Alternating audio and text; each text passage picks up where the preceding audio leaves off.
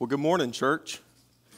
My name is Austin Shank. As Karen said earlier, I have the pleasure of serving here on the ministry team. Um, I, although this is my first time to serve in this capacity, I'll let you in on a little bit of a secret. I'm not very long winded. So if you were he- thinking of headed to Cracker Barrel after all this, I've got you. I've got you. Well, you'll be there early. No, I'm just kidding. I'm excited about what God has for us this morning. Um, before I dive in, though, I want to pray and take, take a moment to just go before the Lord. God, I just want to thank you for this opportunity to be in your house, um, to praise your name, to worship you, the awesome creator of the universe. God, I pray that you would just guide our um, conversation this morning, this sermon. I pray that through my blunders, God, that your name will be glorified and that your grace would cover them over. I pray all these things in your name. Amen. So, the topic that we're going to talk about this morning is one that I think as Christians we kind of tend to um, we kind of tend to basically try to ignore it. Maybe we make excuses of why it doesn't apply to us. But our title is How to Mirror Jesus in a Confused World. And to put that more simply, it's just how to evangelize. So Jesus is going to we'll see in our later in our main passage in the Great Commission, Jesus calls us um, to go and make disciples. So we're going to look at why he calls us first and how he equips us. Then finally, how we can put into practice going and making disciples in today's day and age.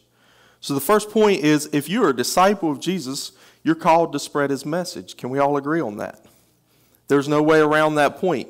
So one person's way of evangelism may look a little different than someone else's. But at the end of the day, if we're not spreading the message of Christ to the lost in this world, then we aren't truly following the Great Commission. I have a story I want to share.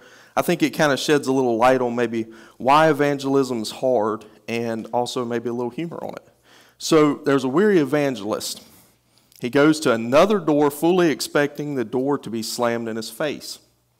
Sure enough, the older woman who answered angrily demanded that he leave once she figured out why he was there, and she slammed the door. But, ma'am, the evangelist began when the woman again slammed the door in his face. Once again, it bounced back open. She said, I said, get your foot out of my door. One more time, she slammed the door, and one more time, it bounced back open again. But, ma'am, the evangelist again said, only to be cut off once again. Don't talk back to me. The woman screamed in rage, I want you off my property. She slammed the door the fourth time, only to see it bounce back open again. Ma'am, the evangelist yelled as he beat a hasty retreat down the sidewalk, you'll be able to close the door if you move your cat out of the way. now, we can laugh at this story, but instinctively we know that evangelism is messy, it's hard. And I hope that this message will help clear up some of those misconceptions and inspire us to pursue God through his mission of evangelism. So, we talked about Jesus wants us as his disciples to spread his message throughout the world. He wants us to mirror his image in all areas of our lives, and he wants us actively pursuing him and allowing his life and love to reflect the, through the mirror of our lives. Now, I want you to think right now about your community. And when I say your community, I don't necessarily mean the state of Georgia or necessarily Laurens County or whatever county you live in. I'm talking about your sphere of influence. Those people that you interact with throughout the week, throughout your day, um, that's your community. That's your sphere of influence. It doesn't matter where you live or the county you're in, you have someone near you that needs to hear the message of hope and salvation of Jesus Christ. Church, this will be a wonderful time for an amen. I said, You have someone near you that is lost and needs to hear the message of hope and salvation of Jesus Christ. Amen. By God's sovereign design, we, His people, can influence change in our community and in our family, all by the way we mirror Jesus and how we spread his gospel message. That's why we're here on this earth. We're not here to pursue hobbies, career, fame. All those things, don't misunderstand me, all those things are good things. Those are good things that God has gifted, gifted us with. But at the end of the day, God is calling us on the greatest career, the greatest mission, the greatest adventure, and that's spreading His message of salvation to the ends of the earth. Now, you may think, Austin, you're kind of being a little cliche. You're being a little bit, a little bit cheesy here. But I want you to think of something. I want you to think of the great men of faith like Paul. Do you think that Paul thought his life was boring? he recounts in 2 Corinthians some of the negative things that came in his life because of his following the mission of Christ. He recounts being shipwrecked and on the open sea for a day and a night. He was beaten three times, stoned once. So now, if I'm completely honest, and I don't know about y'all, but I've heard those stories before. And to be completely honest, I muttered under my breath, God, please don't let me be the person that gets called to that kind of mission. And that's human nature. It's human nature to kind of want to avoid pain like that. But what we don't focus on is all the benefits that we are reaping today because of Paul's work and the legacy and the impact that he left. And Paul, for his part, is still reaping the rewards of his service and will reap them for eternity. So if you hear only one thing today, please hear this. This is our bottom line for today. When a Christian follows the great commission of evangelism, the negative things we experience are temporary, but the rewards are eternal. Now, before I get ahead of myself, we're going to go ahead and get in our main passage. It's going to be in Matthew 28 18 through 20. And while you're turning there, I'm going to give you a little bit of the setting. This is just after resurrection, and Jesus is meeting with his disciples.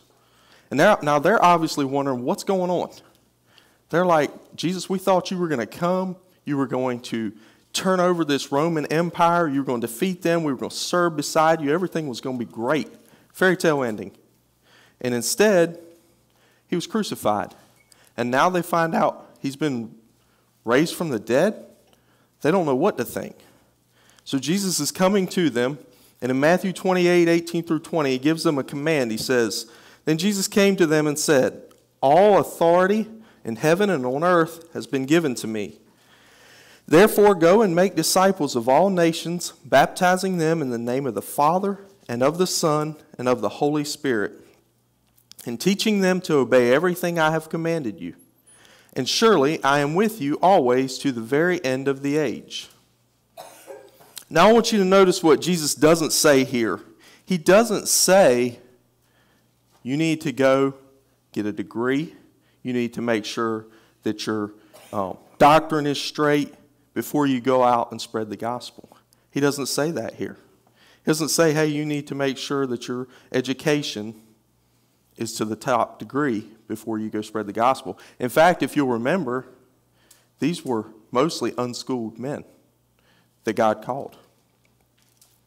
He also doesn't make a point to say, hey, you got to make sure everything in your life's cleaned up before you go spread the gospel. If you'll remember, it wasn't that long ago that Peter denied Christ three times. He doesn't call Peter out in this passage. He said, Go and make disciples. And he also says he's with us to the very end of the age. What a promise to us that are going to go out and spread the gospel of Jesus Christ. He's going to be with us, He's going to walk beside us. We don't have to do it alone.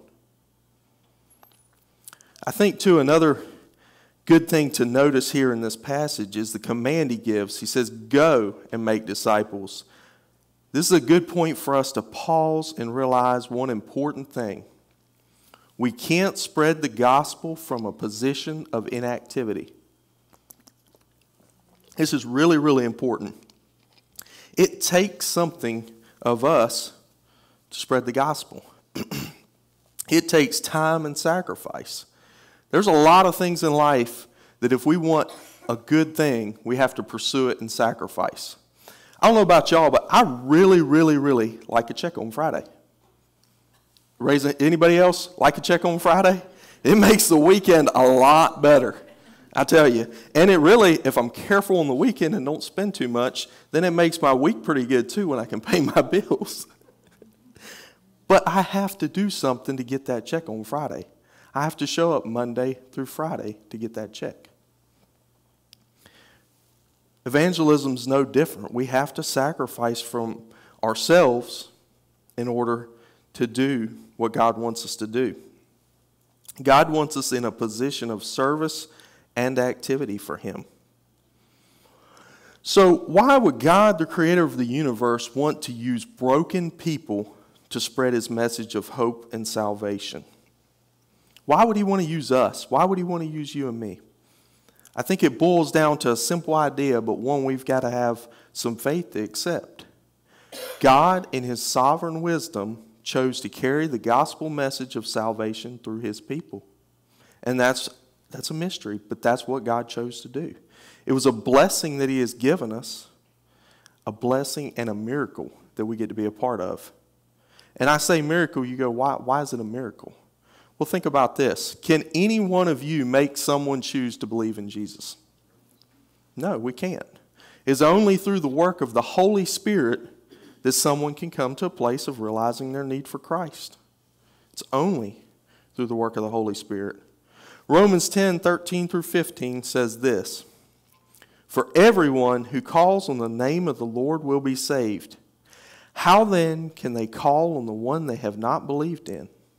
And how can they believe in the one whom they have not heard? And how can they hear without someone preaching to them? And how can anyone preach unless they are sent? As it is written, How beautiful are the feet of those who bring good news. Romans 10 13 through 15. I think R.C. Sproul had a really, really good quote that helps kind of put this into context it says, he says, God not only foreordains the end of salvation for the elect, he also foreordains the means to that end. Church, we get to be the means to that end. We get to be a part of the miracle of the work of the Holy Spirit through changing people's lives. And you may say, Well, I'm not a preacher. And for the most part, probably most of us in here are not. But if you're saved, you have the Holy Spirit in your life, right? You have the Holy Spirit. And through the Holy Spirit, you're able to be a vessel for God's work. So the question today is what's stopping you from interacting with that sphere of influence, that community, to spread the message and hope of Jesus? Church, we get to be on mission for Almighty God. We get to be on mission for God. So, why do we avoid that? I mean, we're talking about the creator of the universe. We get to be on mission for him. Why would we ever want to avoid that? I think at the end of the day, it's because we focus on the negatives, on the pain and suffering, instead of the blessings. We get to make choices by the way we follow out the command of Jesus in spreading the gospel that impact our blessings in eternity. We also get to help other people make choices that will impact their eternity. Did you hear me? I said we get to help other people make choices that will impact their eternity. Now, how are we as broken people to sp- supposed to spread the gospel of Jesus? I know a lot of us really don't know how to spread the gospel. We've never had a lot of experience with it, and we really want to avoid that cat in the door experience. If we're honest, we, we kind of want to avoid that. We don't want to get in an awkward situation, and that, that, that's fine. That's human nature to shy away from awkward situations. But what we really need to do is get to a place where we start realizing it's not about us, and it's not about how we feel or what necessarily makes us happy. It's about humbling ourselves and getting to that place of willingness to offer ourselves in service to God, that's when He can use us. So, a couple key takeaways I think that um, will help us in realizing how to evangelize to a lost world. Um, the first one is start with humility. We have to understand, like we talked about earlier, that we can't do this on our own. We're powerless to change somebody's mind without the work of the Holy Spirit. And then, two, we need to truly understand our identity in Christ. If we're not grounded in our faith, we're not going to be effective messengers of the faith of the hope of salvation. God has chosen us to be a part of the Great Commission, but He allows us the choice of how we will participate. So we need to understand our identity in Christ and be all in. Then also, we need to be a disciple. Jesus called his disciples, they studied his life. We focus on that a lot around here at DBC for good reason, but evangelism is a huge part of discipleship. Jesus sent out his disciples even before this passage in Matthew that we read to spread the good news. Mark 3:14 says, "He appointed 12 that they might be with him and that he might send them out to preach. If your discipleship journey does not include spreading the good news of Christ, church, I say this in love, but you're getting it wrong. You're getting it wrong. We need to be with Jesus and then be willing to be sent out. So we've studied why we are called to spread the message of Jesus and briefly, we talked about how we go about it. Now, I want to talk about what I call the nitty gritty, where the rubber meets the road. How do I really make this happen in my everyday life? And if I do, if I do this as Jesus would have me do it, what can I expect? so I'm going to start with a couple questions, and I want us to go through these kind of slowly and just and ponder on them. I want you to allow the Holy Spirit to um, just probe your heart and, and show you the answer, an honest answer. Um, the first question is How many people in your group of friends know Jesus? How many people in your group of friends know Jesus? Now, how many people in your group of friends would you describe as lost? And then finally, even harder questions how many out of the group of lost friends know you are a Christian? How many would say you are truly different than they are? And would they say that you have something they don't have?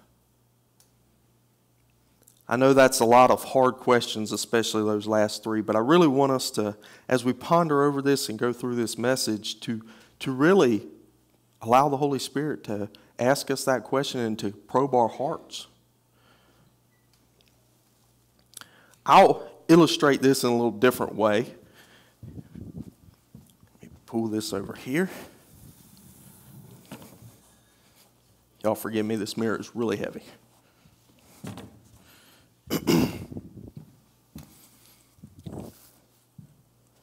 So, this mirror right here is representing our life after salvation. The blood of Jesus has cleaned it off. It's clean. You know, Jesus is at the center. And if we were to put a Bible in front of this mirror, what would you see reflected out of the mirror? Yeah, pretty simple. You'd see a Bible. How about if we were to kneel in front of this mirror and pray? What would we see reflected out of it? Very, very simple. It's the old adage what you put in is what you get out.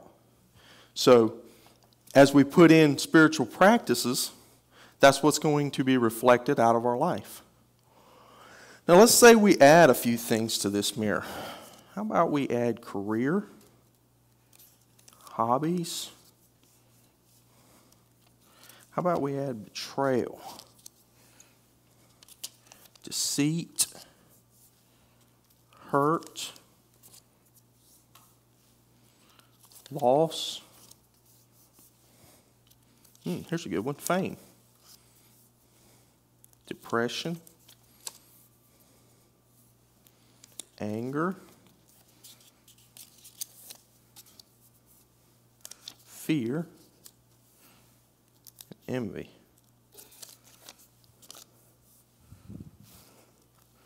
So, what's happening to our mirror now?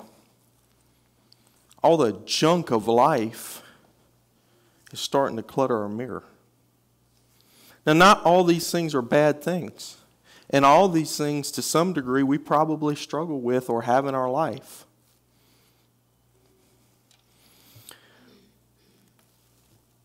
But they can cloud our mirror, making the reflection of Jesus less clear.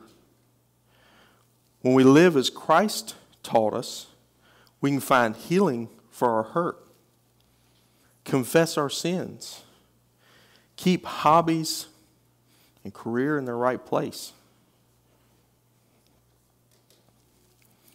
At the end of the day, Jesus should highlight all these things. His work in our life, His redemptive work, should highlight those things in our life that we all deal with. And they should show the grace of Jesus.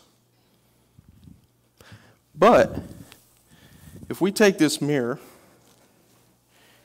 and say we cover this mirror, there's not a whole lot reflecting out of that mirror anymore, is there? And as Christians, we can cover this mirror for a lot of different reasons. We can cover this mirror maybe because that fear.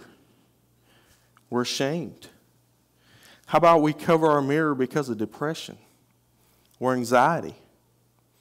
We can cover it for a lot of different reasons, but at the end of the day, if we cover our mirror, the work of Jesus is not being shown to the world. The other thing that we can do